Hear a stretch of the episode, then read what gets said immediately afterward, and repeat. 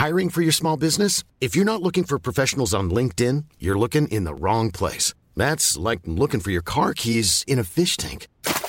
LinkedIn helps you hire professionals you can't find anywhere else, even those who aren't actively searching for a new job but might be open to the perfect role. In a given month, over 70% of LinkedIn users don't even visit other leading job sites. So start looking in the right place. With LinkedIn, you can hire professionals like a professional. Post your free job on linkedin.com slash people today. Escuchas. Escuchas un podcast de Dixo. Escuchas Guavi con Cecilia González y Pamela Gutiérrez. Wabi un podcast cultural. Hoy presentamos Wabi recomienda If I Had Your Face.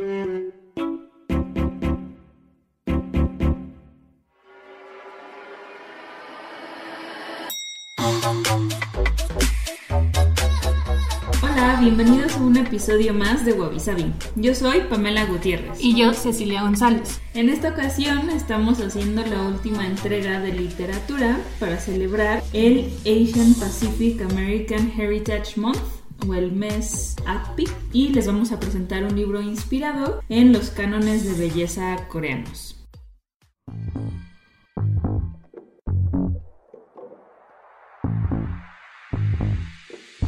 Frances Cha es la autora de la novela Si tuviera tu rostro. Creció en los Estados Unidos, Hong Kong y Corea del Sur y se graduó en Dartmouth College con una licenciatura en literatura inglesa y estudios asiáticos. Para su maestría en escritura creativa, asistió a la Universidad de Columbia, donde recibió una beca del decano.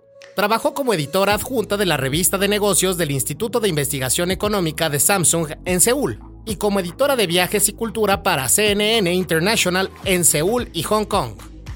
Su escritura ha aparecido en The Atlantic, The Magazine, WWD y The Believer, entre otras publicaciones.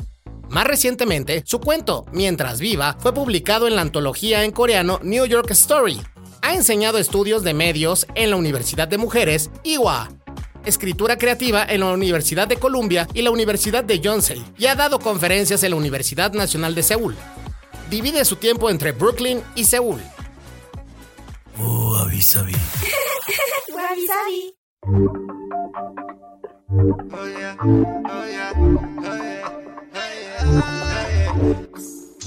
Seúl es la capital de la cirugía estética. La urbe surcoreana se ha convertido en la meca asiática de las operaciones plásticas gracias al turismo médico que proviene sobre todo de China, pero sobre todo son los coreanos mismos que son los principales clientes. Más o menos es un sector que está moviendo a 4.400 millones de euros al año y cuenta con 2.000 especialistas colegiados. Normalmente, y estuve viendo de cierto modo datos, Corea no es el país culmen ¿no? de la cirugía estética, pero sí se encuentra en uno de los 10 primeros. Creo que el primero es Irán. Sí, porque ves que tienen mucho dinero y está ah, para enseñar que es una cuestión de estatus, que incluso si no se han hecho nada, se dejan el vendaje de la nariz, como para enseñar que tienen dinero para operarse. como traer así la, la de los puntos negros. sí, pero aquí ya sabes, nada más como de, ah, sí, mi nariz la arreglé. Ah, ah. Pero bueno, en YouTube pueden ver muchísimos documentales sobre todas las clínicas que hay en, particularmente en Seúl, que es como toda una calle de clínicas en las que como que casi entras y sales con cara nueva, ¿no? Sí, y hay paquetes, ¿no? De viaje donde te hospedan en un hotel y después de tu cirugía sea lo que te quieras hacer, si una nariz nueva, si ponerte boobs, si arreglarte la mandíbula. Tienes especialistas que te están dando tu juguito de, de calabaza para que te deshinches y demás. Y después de la semana te regalan un día de shopping a las mejores boutiques y ya otra vez te vas a tu país. Entonces, más o menos con esta mentalidad, aproximadamente un 20% de las surcoreanas se han sometido a estas operaciones para hacerse más bellas, según la Asociación Internacional de Cirujanos Plásticos. Y sobre todo se someten a un procedimiento que se llama blefaroplastia, que es la creación de del pliegue de los párpados, porque ves que hay unos que tienen el single eyelid, no solo un párpado, pues aquí para tener dos que esto de cierto modo suaviza la mirada y agranda el ojo, que es uno de los cánones que ellos buscan, ¿no? Es un símbolo de que eres atractivo. Y este es muy común que esta operación incluso sea el regalo de las graduaciones, así, ay, terminaste la preparatoria, muchas felicidades. Sí. Ten tu dinero para que te hagas tu cirugía para tener doble párpado y seas una persona exitosa. Que tengo que decir que luego cuando hay videos así de eso, ah, de X idol o X artista, si hizo, si hicieron o no la cirugía de justo no de monolid o double eyelid, yo digo, ay, pues ya no soy igual, porque como que me cuesta mucho trabajo ver, porque si es una cirugía muy sutil, ¿no? No es, no sé, que se cambien toda la nariz o el típico aumento de boobs que pues, se nota, ¿no? De pasar de un A a una D o algo así. O, o por ejemplo, lo que ellos llaman the shape ¿no? Ah, la, carita en forma de V, que si eres redondita y de la nada ya tienes un mentón súper afilado, pues sí, también se nota. es sutil, pero se nota. Sí. No, no es una transformación de que te pusiste pómulos. Sí. Y pues bueno, estamos hablando de todo este tema de las cirugías porque este es el contexto en el que se da la, la novela, bueno, sí, eh, todo este libro de If I Had Your Face de Frances Cha. La novela eh, sigue a cuatro mujeres que pues de algún modo u otro están pues obsesionadas o no sé, determinadas por su apariencia, ¿no? Eh, por ejemplo, Curie es una mujer que es muy hermosa, ¿no? Hasta la describen como dolorosamente hermosa, con un trabajo que se ha ganado de manera muy dura y pues la verdad muy fea y yo consideraría traumante. En un room salón en Seúl que es un bar subterráneo exclusivo donde pues entretiene a hombres de negocios no mientras ellos están bebiendo que también en Corea hay como esta pues que es como costumbre o bueno son comunes. Sí son comunes pero no son legales Exacto. Entonces por eso es como subterráneo y este y necesitan saber dónde está para poder llegar a ellos, ¿no? No es aquí como no sé, no te estás metiendo al bar de Sanborns tampoco, ¿no? Digo, hay una zona roja evidentemente en Seúl, pero hay de partes de la zona roja, partes de la zona roja, ¿no? Como todo, la basura se divide y hasta en el metro hay líneas. Entonces ella empezó de un lugar que era terrible muy malo. No, o sea, de las peores condiciones a uno que era ya muchísimo más fancy, ¿no? Donde pagaban mejor y donde de cierto modo pues era muchísimo más fácil salir de la deuda. Sí, porque eso también es el tema, ¿no? Que justamente eh, los mismos lugares las van endeudando o con las cirugías plásticas que se van haciendo para poder ganar más y estar en como los salones más exclusivos, pues tienen que irse operando y se van endeudando y es como un círculo vicioso que es bien difícil salir, ¿no? Y de hecho, en el momento en el que está la novela o empieza la novela, ella está pensando en hacerse otras cirugías para poder moverse a un lugar, a otro salón donde le van a pagar mejor y donde la tratan mejor, ¿no? Porque cuando empiezan en los más bajos, pues las golpean y las tratan muy mal, ¿no? Entonces, bueno, ahora sí que como que siento que el título viene mucho de la historia de ella, ¿no? De si tuviera su cara, porque admira a una chava que es sí, a un artista y se la encuentra en una de estas clínicas de cirugía estética, ella haciéndose un trabajito, entonces Yuri la ve y dice, no manches, si yo tuviera tu cara, no estaría pues en esta situación. Porque evidentemente también los clientes varían mucho. Entonces, entre tu room salon o sea pues más fifi, por decirlo así, pues tienes clientes más finos, ¿no? O con más conexiones o con más poder, entonces también eso la puede ayudar potencialmente a salir de todo este embrollo. Sí, y pues bueno, eh, Curie como que ve su trabajo como algo pues frío, ¿no? Y como que ella entiende las dificultades de su trabajo y como que se enorgullece de no caer en fantasías de que, como de la película esta de Julia Roberts, ¿no? De, ¿cómo se llama? Mujer bonita, ¿no? Y como dice, no, no es así, esto es un trabajo, pero eh, pues un día...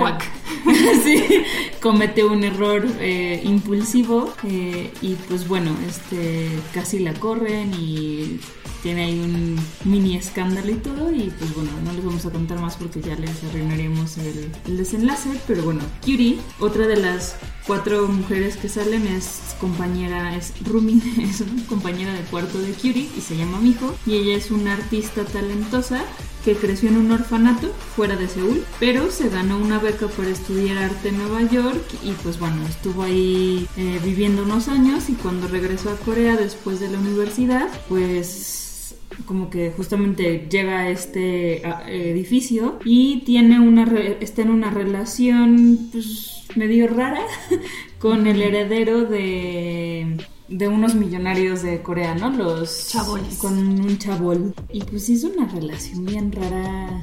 Yo creo que es rara porque más que una cuestión amorosa, aunque sí parecía para mi hijo, era esta situación de crear una power couple, ¿no? una pareja poderosa que podía ser bastante aspiracional. Primero porque él, hijo rico, ¿no? Heredero rico, que no se fijaba en las apariencias físicas o físicas entre comillas, en cuestión de dinero, ¿no? De, ah, bueno, ella tiene dinero, yo tengo dinero, entonces ya la armamos y lo sensibilizaba porque además ella como artista, historia de superación personal, de ser pues una huérfana en una ciudad alejada de Seúl, que con su talento fue creciendo y pues al final es un poco la historia de Cenicienta, pero de una Cenicienta que no está ahí en la relación para eh, sacarle algún won o algún dólar a, este chico, ¿no? Entonces a ella la ven como esta cenicienta moderna, artística, y a él lo ven como un chavo de buen corazón, ¿no? Desinteresado, amable. Algo así como Crazy Rich Asians, ¿no? Pero, ajá. Pero pues bueno, no sale así como en, también como en Crazy Rich Asians esta, esta historia. Y no sé por qué, pero del libro, o sea, ya tiene un rato que lo leí y tengo muy clavadas la, la descripción de, del pelo de mi hijo cuando, no sé, como que es algo que describen mucho, ¿no? Y como que tiene un look muy diferente y que nada que ver con Curie y todas las otras chicas que trabajan más en, en industria, pues como de la estética hasta cierto punto, ¿no? Entonces, no sé, sí, mucho. Era muy natural. Exacto. Muy, muy natural y creo que su principal atributo es eso, su cabello, que además era súper largo, o sea, el fetiche de para comerciarle shampoo era el cabello de, de mi hijo. Sí, y que creo que en este libro, a diferencia de lo que platicábamos en Crazy Rich Asians, que hubo un punto en el que las descripciones me cayeron gordas porque como que no aportaban mucho a la historia o a la narrativa, creo que en este libro justamente pasa lo opuesto, o sea, como que las descripciones te dicen muchísimas cosas, ¿no? Y no es nada más la descripción de las cirugías por, no sé, por morbo o por darte más detalles de que si el párpado, ¿no? Sino que sí te dan todo el contexto y terminas entendiendo mucho de los cánones de belleza y también de por qué estas chicas están tan obsesionadas con pues con la belleza, ¿no? Y todo lo que hacen por llegar a esos estándares. Sí, totalmente, porque no son solo ellas cuatro.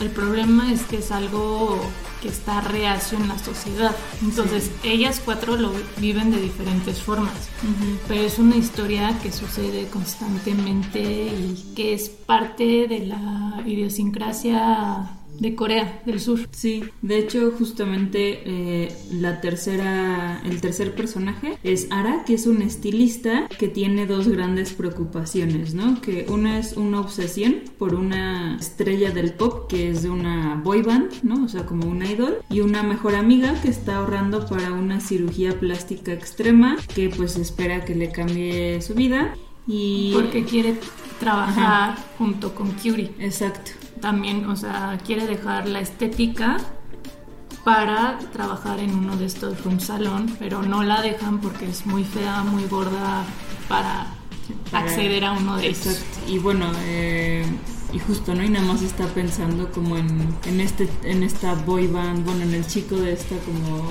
boy band, ¿no? Sí, y además algo interesante de, de ella es que es muy bonita, pero el problema que tiene es que es silente. O sea, tuvo un accidente Ah, que sí. te dicen, Sí. no les vamos a decir qué sucedió, pero ella no puede comunicarse con palabras. Escucha, no es sordomuda, simplemente por un accidente se quedó muda. Entonces eso también Sí. juega mucho con su personalidad, que la hace un poco introvertida, ¿no? Porque pues la gente no la trata bien, la trata siempre como sorda y pues siempre tiene que estar con su libretita apuntando de lo que piensa, sus ideas y todo. Y eso la hace menos atractiva. Exacto. Y pues digamos que ellas tres este, están más en contacto, pero hay una, un cuarto personaje que es Wona, que vive en ese mismo edificio, pero está un piso más abajo y no es de ese mismo grupo, aunque terminan teniendo contacto todas, ¿no? Pero ella es recién casada y está intentando tener un bebé y pues ella y su esposo no tienen idea de de qué hacer o cómo, cómo tener un bebé en la economía de Corea, ¿no? Y pues también ahí este, tiene problemas con su esposo, como que no es una relación pues, tan saludable, tan normal. Y pues bueno, ahí es cuenta como que también la historia que ella ha tenido con su familia, porque es como es, ¿no? Y, y todo lo que, como se va desarrollando, pues la parte del, del embarazo. Sí, y además porque esta arista también es muy importante en Corea del Sur. En 2020 se registró que hubo más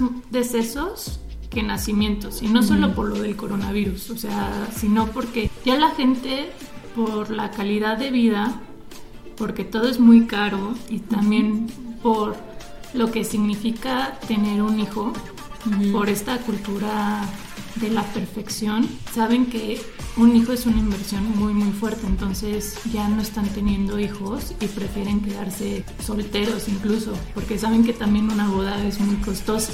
¿Por qué?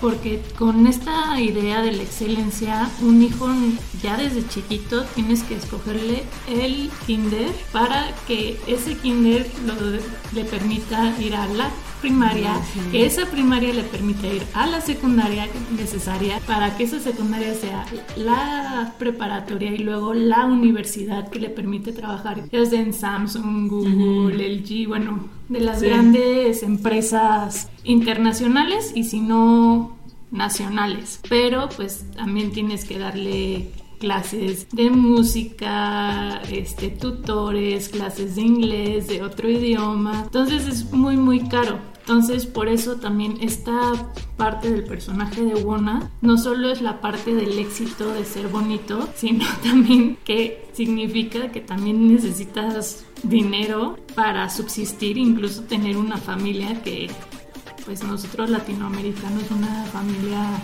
se te hace fácil, ¿no? Tienes un bebé y parece una alegría, ¿no? Una carga Sí. te dice, no, bueno, entonces voy a tener que invertir en el profesor de piano, en el tutor de álgebra avanzada, en sus clases de equitación casi casi, porque además también tienen que hacer algún deporte. Entonces ellos lo ven como un gasto gigantesco que hay veces que le pasa a la economía familiar y es una locura. Entonces también es de estos aristas que también te cuentan un poco qué es lo que está viviendo Corea, ¿no? De una manera muy sutil, sin decir, ah, pues ya no se quieren procrear porque un hijo les está resultando demasiado caro con la idea que tienen, ¿no? Sí, Y pues esta parte es mostrar, ¿no? La herencia confuciana del país, ¿no? Pues es un entorno social que marca pautas de comportamiento, de lo que se decide, lo que no se decide, lo que se hace, lo que no se hace y pensando que, y esto lo tienen mucho también los japoneses, la persona no cuenta tanto como individuo, sino como parte de un todo. O sea, es, hay una conciencia colectiva muy importante como parte del entorno de una familia, parte del entorno de una empresa, parte de un entorno de un círculo social y al final de una ciudad y de una sociedad completa. Y pues la sociedad eh, impone este modelo de belleza y es muy marcado porque dicen que si tú eres bello, tienes muchísimas más probabilidades de ser exitoso, ¿no? Porque te ven la cara y dicen, ah, sí, contigo. Más que de tu currículum, te ven la cara muchas veces. Por eso también Corea está prohibiendo ya que haya fotografías en, los en los CVs, en los currículums, para evitar que, bueno, sí es muy bonita, pero pues no sirve de nada en la empresa. Sí, de hecho también es curioso que hasta en el lenguaje se nota eso en los países más colectivos, o sea, incluidos México, pero hay más frases como tipo de ¿con qué cara vas a ir a pedir eso, no? O por ejemplo en China también tienen frases como perdiste, así como lose face o perder la cara. ¿Y qué es esto, no? De como... O sea, que no, no es tanto lo estético, sino en el sentido de tu cara frente al colectivo, frente a tu grupo y cosas así. A diferencia de países más individualistas donde no hay, no hay tanto esa noción como de la cara frente al grupo, ¿no? Es como pues tú eres quien eres y, da igual, ¿no? Sí, y bueno, es tu historia personal y eso puede inspirar a otros. Pero aquí solo hay algunos que pueden destacar, que muchas veces son los chaboles o los idols, pero pues ellos tienen además el peso de ser un modelo a seguir. Por eso también si tienen algún problema de drogas, de maltrato, se vuelve un escándalo a nivel nacional. Tienen que ser perfectos, ¿no? Pero las personas de a pie pues deben de ser rasos, ¿no? Ni ser muy pobres ni muy ricos. No destacar demasiado ni por arriba ni por abajo, ¿no? Pero ser un estándar de lo que está pidiendo la, la sociedad. Entonces, también eso lo tienen mucho en el vocabulario. El uri, que es nosotros en coreano, lo usan para un montón de cosas, como nuestra familia, nuestro país. No es así de, ah, vivimos en México, no, vivimos en nuestra Corea, ¿no? En nuestro país. Y por eso también el índice de suicidios es uno de los más altos del mundo, ¿no? Y de hecho uno de los más altos en los países pertenecientes a la OCDE. Y más o menos se dice que 28.5 por cada 100.000 habitantes se están suicidando, ¿no? Que es la cuarta causa de muerte entre su población y la principal entre jóvenes de 10 y 30 años por esta exigencia de si no pasaste tu examen de la universidad que era necesaria para trabajar en Samsung, ya deshonora a tu familia, a tu vaca, a tu pueblo, a todo. Sí, está muy intenso las exigencias allá y otra vez en términos de belleza, o sea, no bajan las exigencias, ¿no? Y es como, no sé, o sea, no que en educación sea más fácil, por decirlo de, de, de algún modo, pero en términos de belleza, pues es como así naciste, es genética, no es algo que puedas necesariamente mejorar. O sea, la única manera de hacerlo es a través de cirugías plásticas, muchas veces muy peligrosas, o sea, no es... Sí, porque bueno, de cierto modo de la rinoplastia parece sencillo, pero por ejemplo de los ojos, hay veces que hay gente que se ha quedado sin poder parpadear, ¿no? O que lo hacen en las clínicas más baratas y pierden sensibilidad. Por ejemplo, los que se hacen lo del mentón, que ya no sienten la mandíbula, entonces no saben cuando están masticando o tienen la boca abierta. Sí, o que les queda chueco y entonces cuando comen se les cae la comida. O cuando hablan se les cae la baba. Digo, parece chistoso, pero no lo es y ya... Digo, los que también se mueren, ¿no? Ajá. Y no hay un ondú fácil para resolver ese tipo de cosas. Y esto es interesante encontré una cita de una profesora de psicología de la Universidad Nacional de Seúl que se llama Jung Yu Kwak que dice, la cultura de Corea está basada en pertenecer a un grupo y que todos los miembros del grupo sean parecidos los unos a los otros. La presión de la comunidad y la ansiedad que genera el ser diferente es enorme. Son las mismas razones que motivan el alto índice de suicidios. Entonces dice que ahorita ya las cosas sí están empezando a cambiar. También pues la sociedad se está globalizando más. A diferencia de hace 20 años, creo que ya es más factible que no se asusten tanto cuando vean a una persona extranjera hablar en coreano. Antes era, ¿no? Como ver un unicornio con alas.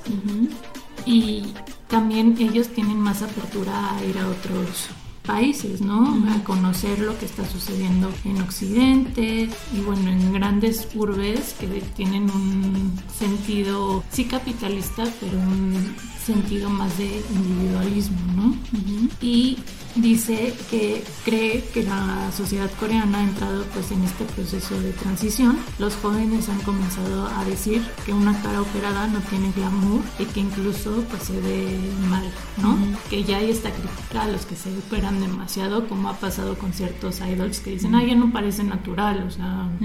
Entonces dicen que ya poco a poco se está adquiriendo una nueva mentalidad de ser quien eres y de también disfrutar de quién eres sin esta presión de, ah, es que eres gorda, según los estándares de Corea debes de pesar 48 kilos. Ah, es que tienes la cara grande. No, pues tienes que hacer algo porque tu cara debe de ser muy chiquita. Ah, que mides más de unos 60, pues que tienes que romper las piernas para no verte muy grande, ¿no? Entonces, lo peor de todo es que siempre es más con las mujeres, ¿no? Es terrible. Hasta Dong, que es uno, uno de los integrantes de Super Junior, que era el único idol con sobrepeso, él se echó un comentario un día de, como hombres sí podemos pesar más, pero tú como mujer tienes que cuidar. Es como... Sí, así de, seriously. Y ves que hay un montón de idols mujeres que tienen el problema de anorexia o de de problemas alimentarios sobre todo por esta noción de que el peso perfecto son 48 kilos. O sea, 48 kilos solo son los huesos, ¿no? Sí, es como si son chiquitas, o sea, su constitución, pero sí, además sus estándares sí están de locura, o sea... Sí, y ahora un poco con esta globalización quieren seguir teniendo ese peso, pero ser curvilíneas, pero no tan curvilíneas, sino como sporty curvilínea. Entonces, mujeres como WhatsApp es más, oye, tengo un trasero, pues, ¿qué quieres que haga? No son guapas. Sí. No, entonces, digo, va poco a poco. Pero bueno, nosotros vamos a ir a una pequeña pausa comercial y regresamos.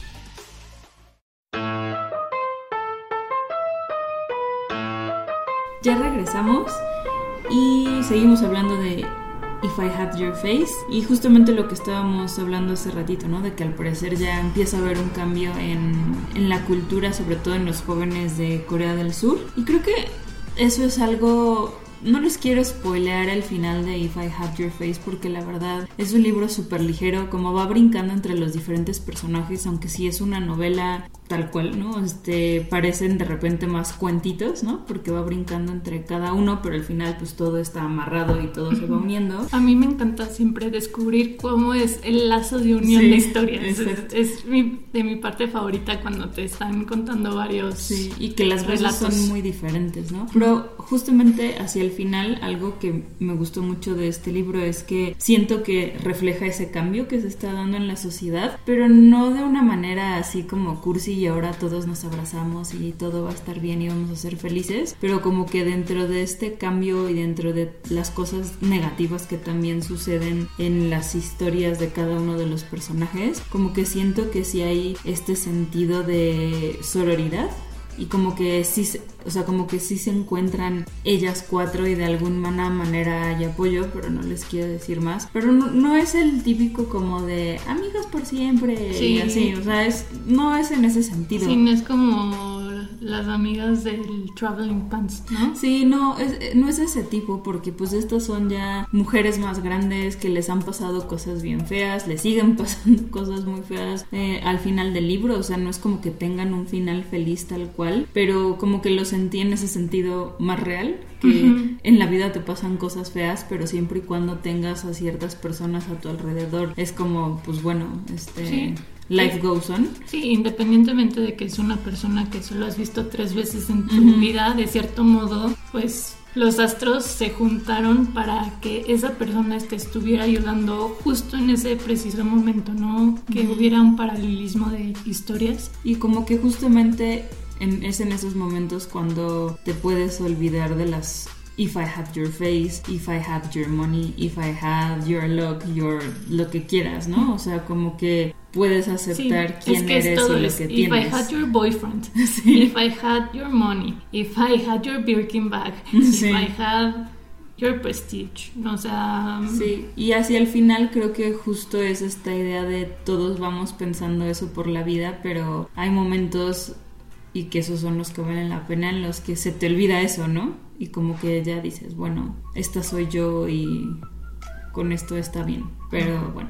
No les queremos spoiler todo el final. Pero en cuanto a críticas, la verdad es que en general le fue muy bien a este libro. Eh, estuvo nominado a varios premios. El- bueno, por ejemplo, The Washington Post lo describió como potente y provocativo. Una novela sobre la fuerza, el espíritu y la resiliencia femeninos y el consuelo que a veces puede proporcionar la amistad. Eh, también fue nombrado como uno de los mejores libros del año por Time, NPR, Esquire, Puzzle, la BBC, el New York Post, InStyle. Eh, justamente ese año, o sea, está en todas las listas de lee, lee este libro, lee este libro, lee este libro. También hecho, en Goodreads. en Goodreads. Sí, o sea, de hecho por eso terminé leyéndolo porque dije, bueno, ya está en todos, En todos lados. lados. También en Amazon es uno de los más vendidos. Bueno, Y- o fue de los más Ajá. vendidos. Ahorita están los, bueno, de la nueva edición, pero sí sigue siendo importante. Y creo que también estuvo nominado al Booker. Ya no me acuerdo si fue de los finalistas, pero al menos sí lo mencionaron. Y bueno, lo único que sí hubo por ahí algunas como críticas, digamos, es que pues los hombres de la novela no son aliados, ¿no? Para no son ni amigos, este, y como que son mentirosos, engañan, son abusivos, beben en exceso, o ven a las mujeres a su alrededor como objetos, ¿no? Pero pues también eh, son hombres que, que van a los room salons, entonces pues no son hombres que necesariamente traten bien, al menos a las mujeres de ahí, porque sé, creo que eso también es una crítica interesante que está escondida dentro del libro, que es como que los hombres separan a las mujeres entre las que tratan bien y a las que tratan mal. Pero ¿no? eso además no solo en Corea. Exacto, No, o sea, en todas partes. Siempre hay y se ven muchísimas películas, pero Sí. de todas las latitudes, ¿no? Sí. Tienes la mujer con la que vas a casarte y la, la mujer con la que te vas a divertir. Entonces, con la que te vas a casar, si la respetas, la presentas a la familia, pero la de diversión, o sea, puedes hacer de su vida un papalote, regalarla, comprarla, hacer lo que quieras para después desecharla.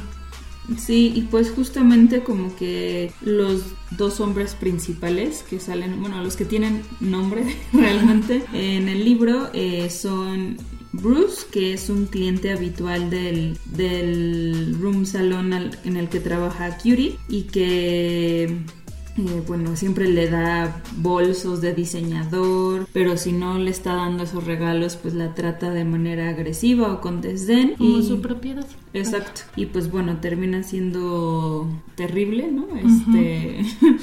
Es, creo que es el que peor me cae. Y luego está el novio de mi hijo, eh, este que decíamos que era como el, el, bueno, el chabol, que se llama Hanbin, que pues termina con una entablando una relación inapropiada con un, conoci un conocido que tienen ellos en común, ¿no? Y justamente un poco lo que pues plantea el libro es que mientras más rico es el hombre, pues es como que más arrogante y autoritario. Y creo que esto sí tiene que ver también como con este sistema de clases que hay en, en Corea del Sur, ¿no? Y que hay esta diferencia entre justo los chaboles y esta gente con muchos privilegios y como el resto de la sociedad, Sí, ¿no? de los que sí se pueden destacar a los que deben de ser grises. Exacto. Y, y además creo que también es, o sea, yo sé que esto fue una crítica de que ay, pinta a todos los hombres de este modo, pero creo que al final de cuentas el punto del libro no es tanto la relación entre hombres y mujeres, o sea, obviamente sí está ahí metida, pues, pero como que sí es un libro que trata más sobre mujeres, ¿no? Entonces... Sí, tampoco es así, malditos hombres, deben de morir todos. Ajá. Entonces es como, no sé, como que también a veces hay libros que solo tratan de hombres o de la relación entre hombres y pues este trata en particular de las historias de estas mujeres y, y ya no, o sea,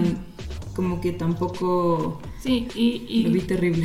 Y, y resulta nada más que pues los hombres que salen son bad hombres, ¿no? O sea, no es que está diciendo, ah, pues todos los hombres son, están pintados con la misma plantilla, Sí, ¿no? no, no es... Todos no están es- cortados con la Sí. misma tijera, no estoy diciendo eso, solamente es pasa que sobre todo en estos círculos Sí, ese tipo de actitudes se repite. Y otra vez, es- son mujeres que pues trabajan en, en industrias complicadas para las mujeres, ¿no? Entonces, este... Pero pues sí, no hay protagonistas hombres eh, decentes. Pero no quiere decir que todos sean así, ¿no? No es cierto. Bueno. y este también hay que entender que eh, al igual que la película de Bong Joon-ho que fue Parasite, pues este libro eh, representa pues esta sociedad en la que la movilidad ascendente es extraordinariamente, extraordinariamente difícil, ¿no? Si se acuerdan en Parasite, pues tienes otra vez los niñitos que necesitan clase de arte, el inglés, el tutor, ¿no? Y lo que se considera un avance para las mujeres pobres a menudo es bastante desgarrador, ¿no? Entonces, también te cuentan las historias que no funcionan, como les dijimos, ¿no? La amiga de Ara, la que quería trabajar con Curie, pues ya por fin ahorra lo suficiente para tener la cirugía, pero pues fue una recuperación larga y dolorosa, no fue algo completamente de entras y ya te vas, no, no, es fue de una cuestión ambulatoria. Y bueno, es esto en que hablan sobre todo que todo corresponde sí a la belleza, pero al final al salario, que pues al final lo que quieren aquí es tener las posibilidades para una vida mejor y saben que lamentablemente en esta sociedad coreana el éxito va con la belleza, entonces si tienes ese éxito, pues al final vas a poder tener dinero suficiente para vivir modestamente, ¿no? En una casa pagando la renta y pudiendo, pudiendo comer. Entonces, esto es bastante interesante. Y sobre todo, por ejemplo, mi hijo, que alguna vez se codeó precisamente con su beca en Nueva York con estos niños ricos, eh, en cuenta que los estratos sociales son muchísimo más difíciles de cruzar, sobre todo ahora que está en Seúl. De cierto modo en Estados Unidos se diluía, pero en Seúl sí está muy marcado, ¿no? De la sociedad gris, que toda debe de ser homogénea, a los algunitos que sí pueden destacar. Y de hecho, una de ellas dice, es tan maravilloso cómo hay tantas oportunidades para personas como tú, ¿no es así? Nuestro país se ha convertido en un lugar tan alentador, como diciendo, ah, sí, tú puedes aspirar a muchas cosas, pero al final que llegues a hacer las cosas, Sí. no, no, no es así. Entonces, esperemos que con lo que les contamos les haga, pues no sé, les dé la intención de leer el libro y conocer un poco más el dark side, siento yo, de la sociedad coreana, porque sí, ahorita todos son brillos, colores, K-pop, ¿no? Sí. canciones este, movidas, pero pues sí se ve maravilloso para los que son idols, pero para las personas de a pie la vida es bastante distinta. Sí, que también es algo que creo en términos también de la obsesión con la belleza. Digo, allá esto se trata de cómo están obsesionados allá y creo que sí son pues estándares mucho más estrictos, pero creo que hasta cierto punto en general el mundo está obsesionado con, con la belleza, con y, la belleza. y el no envejecer. Exacto. Y entonces como que creo que a final de cuentas también es un poco, bueno, no sé, yo también me quedé pensando de qué tanto yo de repente entro en esa obsesión también, ¿no? Incluso inconscientemente. Entonces, no sé, a mí me encantó este libro, o sea, creo que lo leí así, bueno, no en una sentada, pero... Ay, yo sí. Pero, o sea, como que sí, fue como de... Sí, lo eh. tengo que dejar de leer solo porque tengo que trabajar, pero... Sí, pero sí te pica y también, o sea, en cuestión de volumen te lo puedes echar en dos, tres días. O sea, sí. Sí, O en un día si ya eres un aborazado y... un fin de semana seguro. Ajá. Y sí, está, no sé, está muy entretenido, está muy fácil de leer. eh, Sí, o sea, cómo está escrita la prosa no es pesada y como dijo Pam, en cuestión de, de todas las descripciones no son tan pesadas.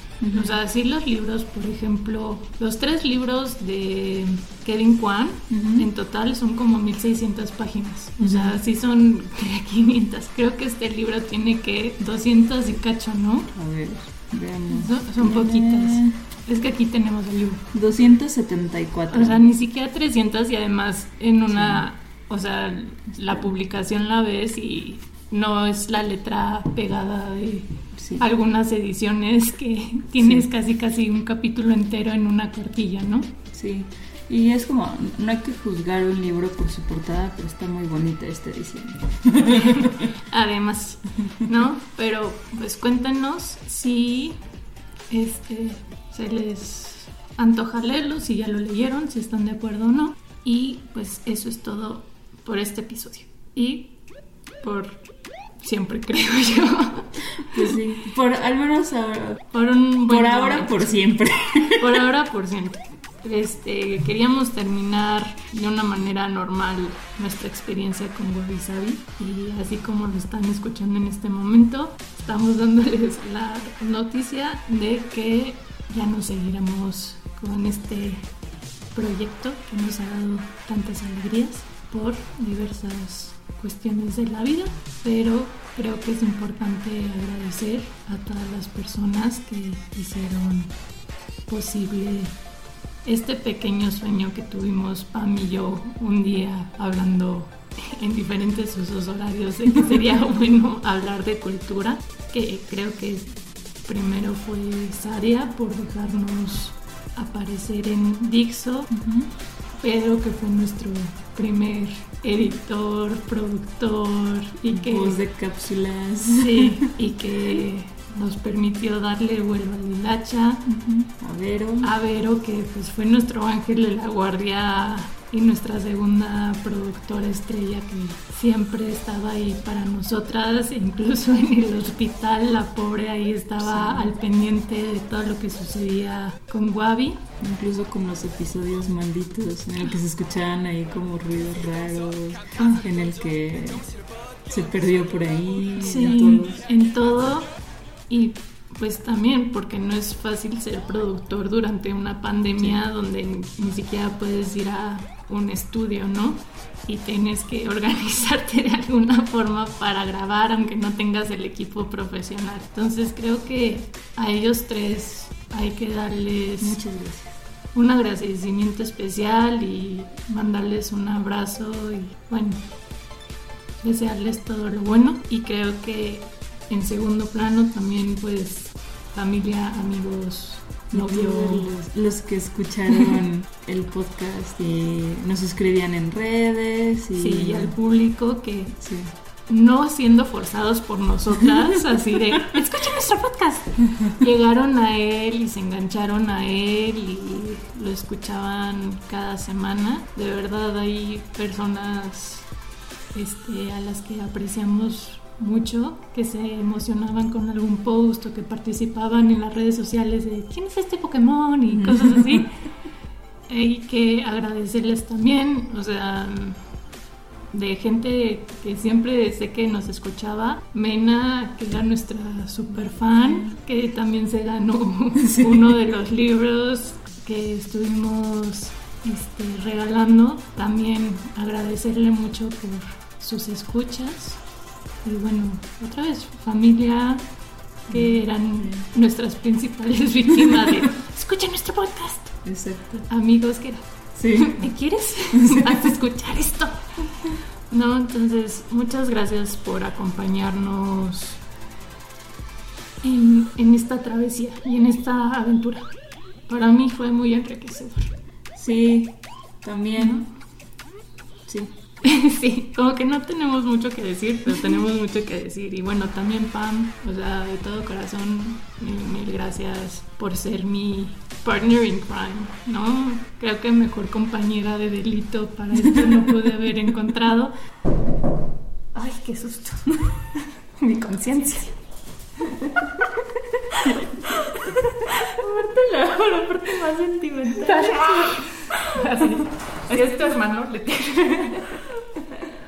Vamos.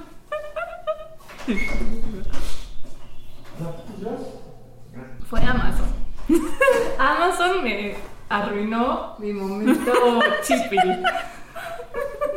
Espero que sea algo bueno. No sé qué habrá llegado. Gracias, Machi. ¿Se sienten libres? Ah, de haber sido los que pedí unos ah, por el hot sale y decía, ¿los quieres que lleguen más rápido o en uno o en la menor cantidad de paquetes? Y le puse menor cantidad y aún así me los mandaron separados. Gracias, Pero- Amazon. Perdón, pero se cortó así bien feo. Ya no quiero nada. Gracias, Pamela. Bueno, bye. Gracias, Pamela. Bueno, bye a todos ustedes. Ya no quiero nada. Hasta se me olvidó de qué, ibas a decir. Nada, que gracias, Pamela. Por arruinarme. Que tengan una buena vida. Por arruinarme la vida.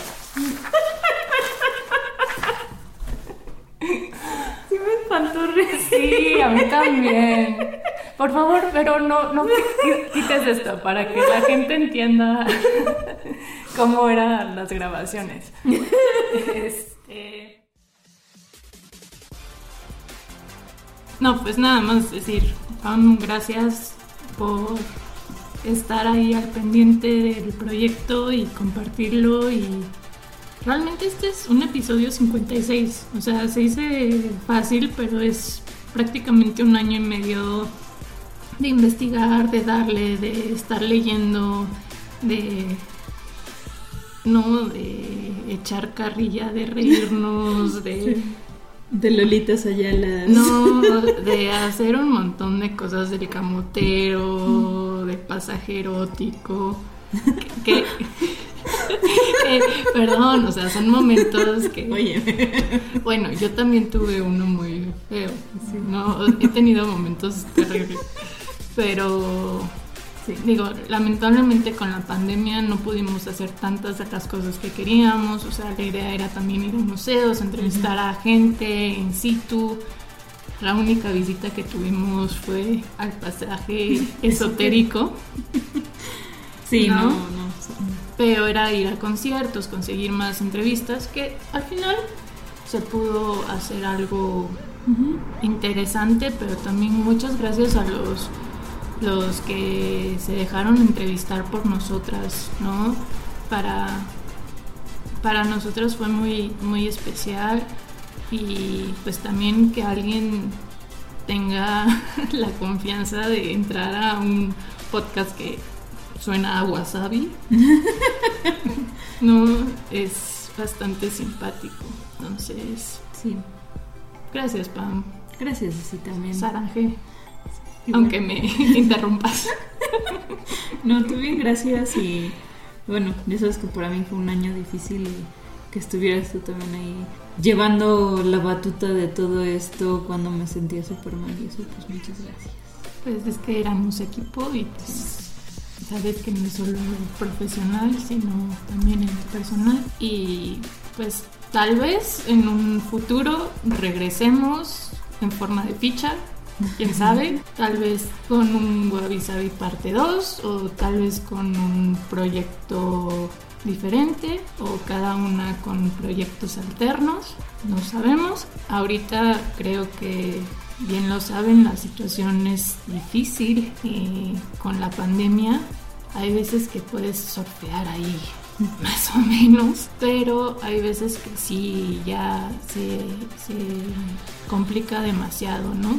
Y pues preferimos terminar con calidad que terminar con una cosa que ya no disfrutáramos con algo que simplemente hiciéramos por obligación, ¿no? En vez de seguir esforzándonos y poniéndoles pues todo el corazón, pues las ganas y sacando solo las cosas de, de Wikipedia y leyéndolo de último momento, ¿no? Entonces espero que no se enojen demasiado con nosotras, pero bueno, vamos a seguir con las redes sociales, o sea, ahí estarán, no postearemos, pero nos pueden escribir por ahí. Pueden seguirnos escribiendo si necesitan libros, lo que sea. O sea, puede seguir existiendo el diálogo, aunque ya no exista per se el podcast, ¿no?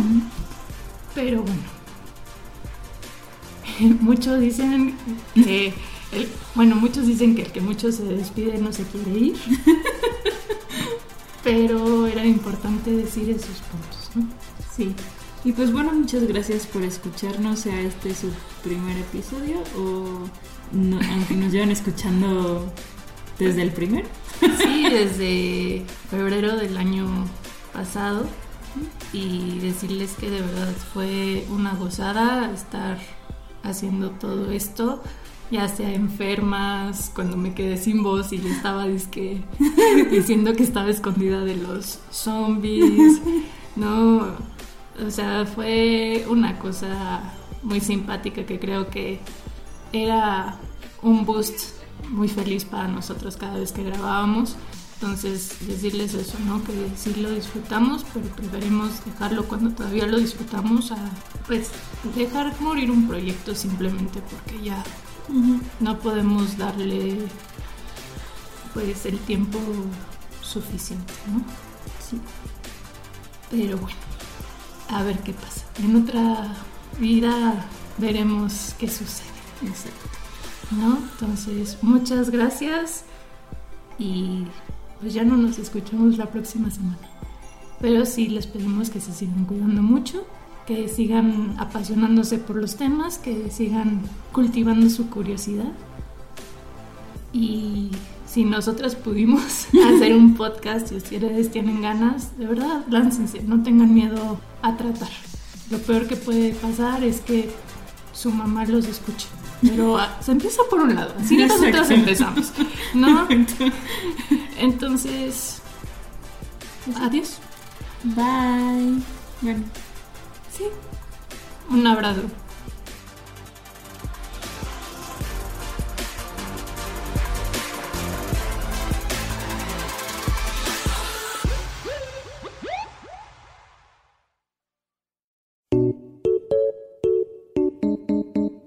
Gracias por escucharnos estas 56 semanas.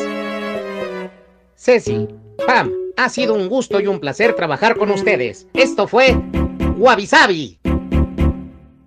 Ah, caray, no entiendo por qué me pongo tan contento si esto se acabó. Ah. Y la verdad es que está bien difícil encontrar trabajo. ¿Dónde encontraré?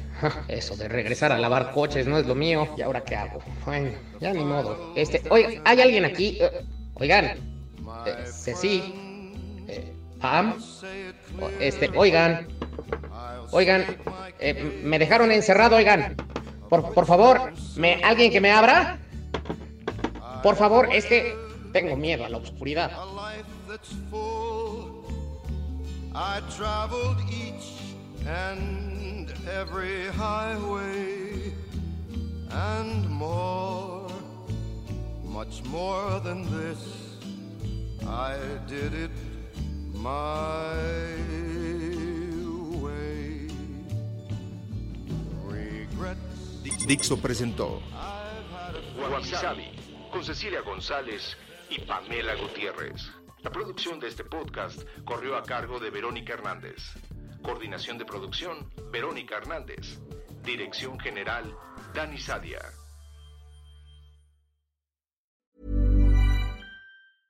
Even when we're on a budget, we still deserve nice things. Quince is a place to scoop up stunning high-end goods for 50 to 80% less than similar brands. They have buttery soft cashmere sweaters starting at $50, luxurious Italian leather bags, and so much more. Plus, Quince only works with factories that use safe, ethical, and responsible manufacturing. Get the high-end goods you'll love without the high price tag with Quince. Go to quince.com/style for free shipping and 365-day returns.